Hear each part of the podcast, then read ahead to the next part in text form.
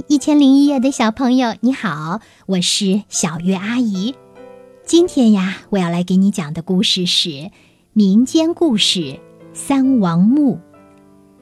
春秋战国时期，楚国有一对夫妇，男的叫干将，女的叫莫邪。夫妇俩呢是以打铁为生，尤其善于铸剑，铸出来的剑呀锋利无比。一天。楚王派出心腹大臣，把夫妇俩抓去了。楚王命令他们铸出两把天下无双的宝剑。夫妇俩呢，回到家中，找出上好的金铁，立即开始烧炉化铁。炉子里的火呀，足足烧了三个月，金铁却没有融化。莫邪很奇怪，就问干将：“这是什么缘故呢？”干将想了想，说：“记得师傅说过，金铁不化，就需要人身上的皮肤相助。”莫邪马上剪下自己的头发和指甲，投入炉中。果然，铁水立即沸腾起来。干将莫邪日日夜夜的忙碌，不停地锤呀炼呀。他们整整花了三年功夫，终于铸成了一对宝剑。干将看着这两把剑。满意的笑了，这可是他一生中铸成的最好的剑呀。他对妻子说：“我们给这两把剑取个名字吧，雌剑就叫莫邪，雄剑就叫干将。”莫邪听了，点了点头。此时的他已怀胎数月，快要做母亲了。楚王得知双剑铸成，命令干将迅速将剑送给他。临行前，干将愁眉苦脸，唉声叹气。莫爷问他因何而烦恼，干将把自己心里的想法告诉了妻子。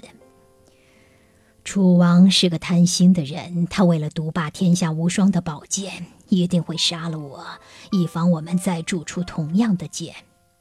死我倒不怕，只是你快生孩子了，以后的日子怎么过？我把雄剑留下，等咱们的孩子长大了，你就告诉他，出门往南山，松树生石上，宝剑藏树后。另外，你也赶紧离开这个地方，暂时躲避一下。妻子听了，泪流满面，却无可奈何。干将带上莫邪剑去见楚王，果然不出所料。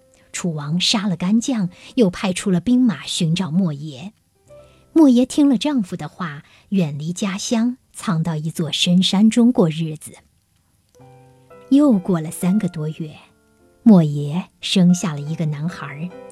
这个男孩长得很奇特，两眉之间的距离很宽，取名眉间齿。莫邪辛辛苦苦地把孩子养大成人。孤儿寡母的日子很是凄凉。眉间齿长到十六岁的时候，问母亲：“母亲，我长这么大了，还没有见过父亲一面，究竟是怎么一回事儿？”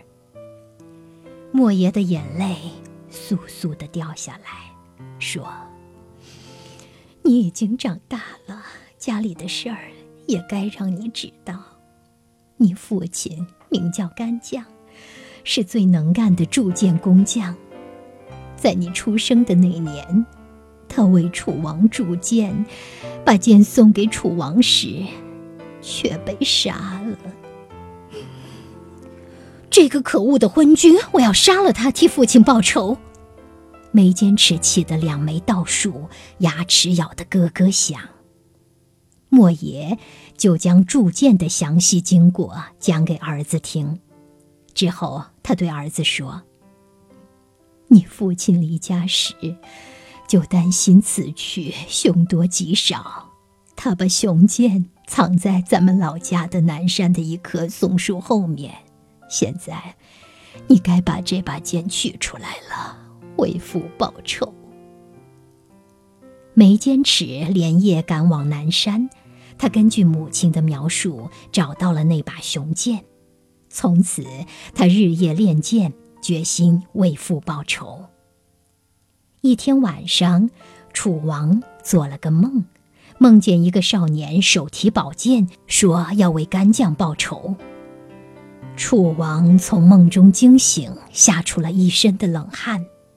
第二天，他叫大臣们四处打听，才知道干将果然有个儿子已经长大。楚王把自己梦中见到的少年的样子描绘给画匠听，让他们画出少年的肖像，并四下悬赏加以捉拿。眉间尺又气愤又难过，气的是复仇未报，自己又被追杀。难过的是，自己的画像被四处张贴，要想接近楚王，实在是困难重重。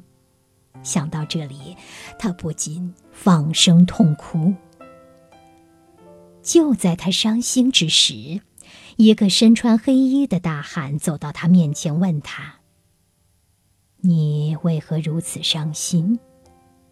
眉坚持见大汉很诚恳，便直言相告：“我是干将莫邪的儿子。十多年前，楚王杀了我的父亲，现在又要杀我，我要为父亲报仇，却没有机会。”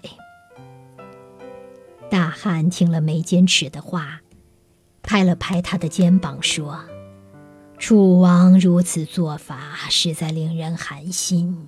他正悬赏千金要你的人头。”如果你信得过我，把你的头颅和剑都给我，我带着你的头颅去请赏，就有办法替你报仇。眉间尺听了这话，举起宝剑往脖子上一抹，头颅随即落地。他一手提剑，一手提头，交给大汉。无头的身子还直直地立在那里，不肯倒下去。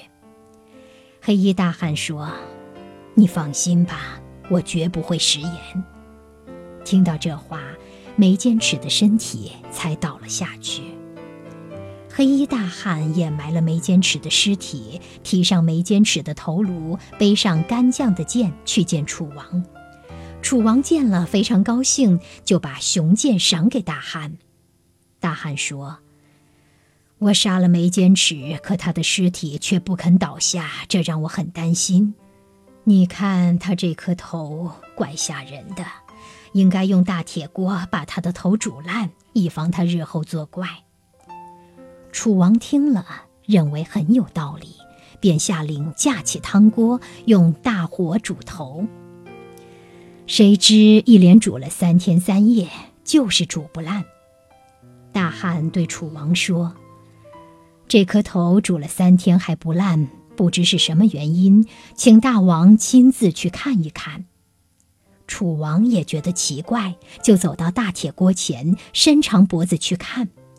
就在他伸头看时，大汉抽出干将剑，趁机把楚王的头砍落在汤锅里。两旁的侍卫慌忙过来要抓他，只见大汉手起剑落，把自己的头也砍落在汤锅里。奇怪的事情发生了，这一下三颗头扭打成一团，瞬间就烂掉了，根本分辨不出是谁的。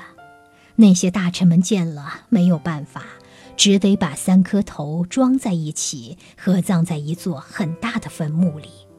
后来，人们就把这座坟墓称为三王墓。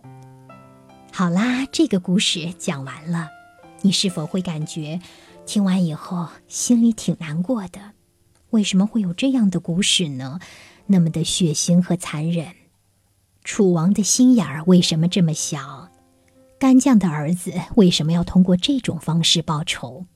好的，这两个问题的提出，都说明你是一个善良和聪明的人。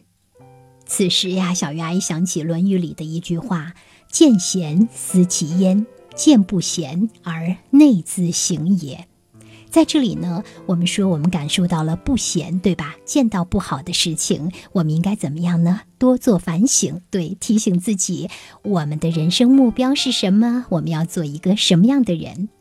见不贤而内自省也，这句话你做到了吗？如果你能够做到，我想这个故事的作用也就达到了。如果你想要听到小月阿姨给你讲的更多的故事，那建议你在喜马拉雅上搜索“小月阿姨”，小是春晓的晓，月是月亮的月。搜到小鱼阿姨之后，请添加关注，可以在我的一百多个专辑里寻找适合你的节目音频。那目前呢，小鱼阿姨给大家讲过《十万个为什么》，讲过百科知识，还讲过许许多多的长篇经典的儿童文学作品，比如说《绿山墙的安妮》《雾都孤儿》《哈克贝里费恩历险记》。以及呃，《堂吉诃德》等等啊，这些故事呢，它们适合不同的年龄段。小鱼阿姨是希望我们的节目能够伴随你不断的成长呢。好了，今天就到这里，谢谢你哦，祝你有个好梦，晚安，宝贝。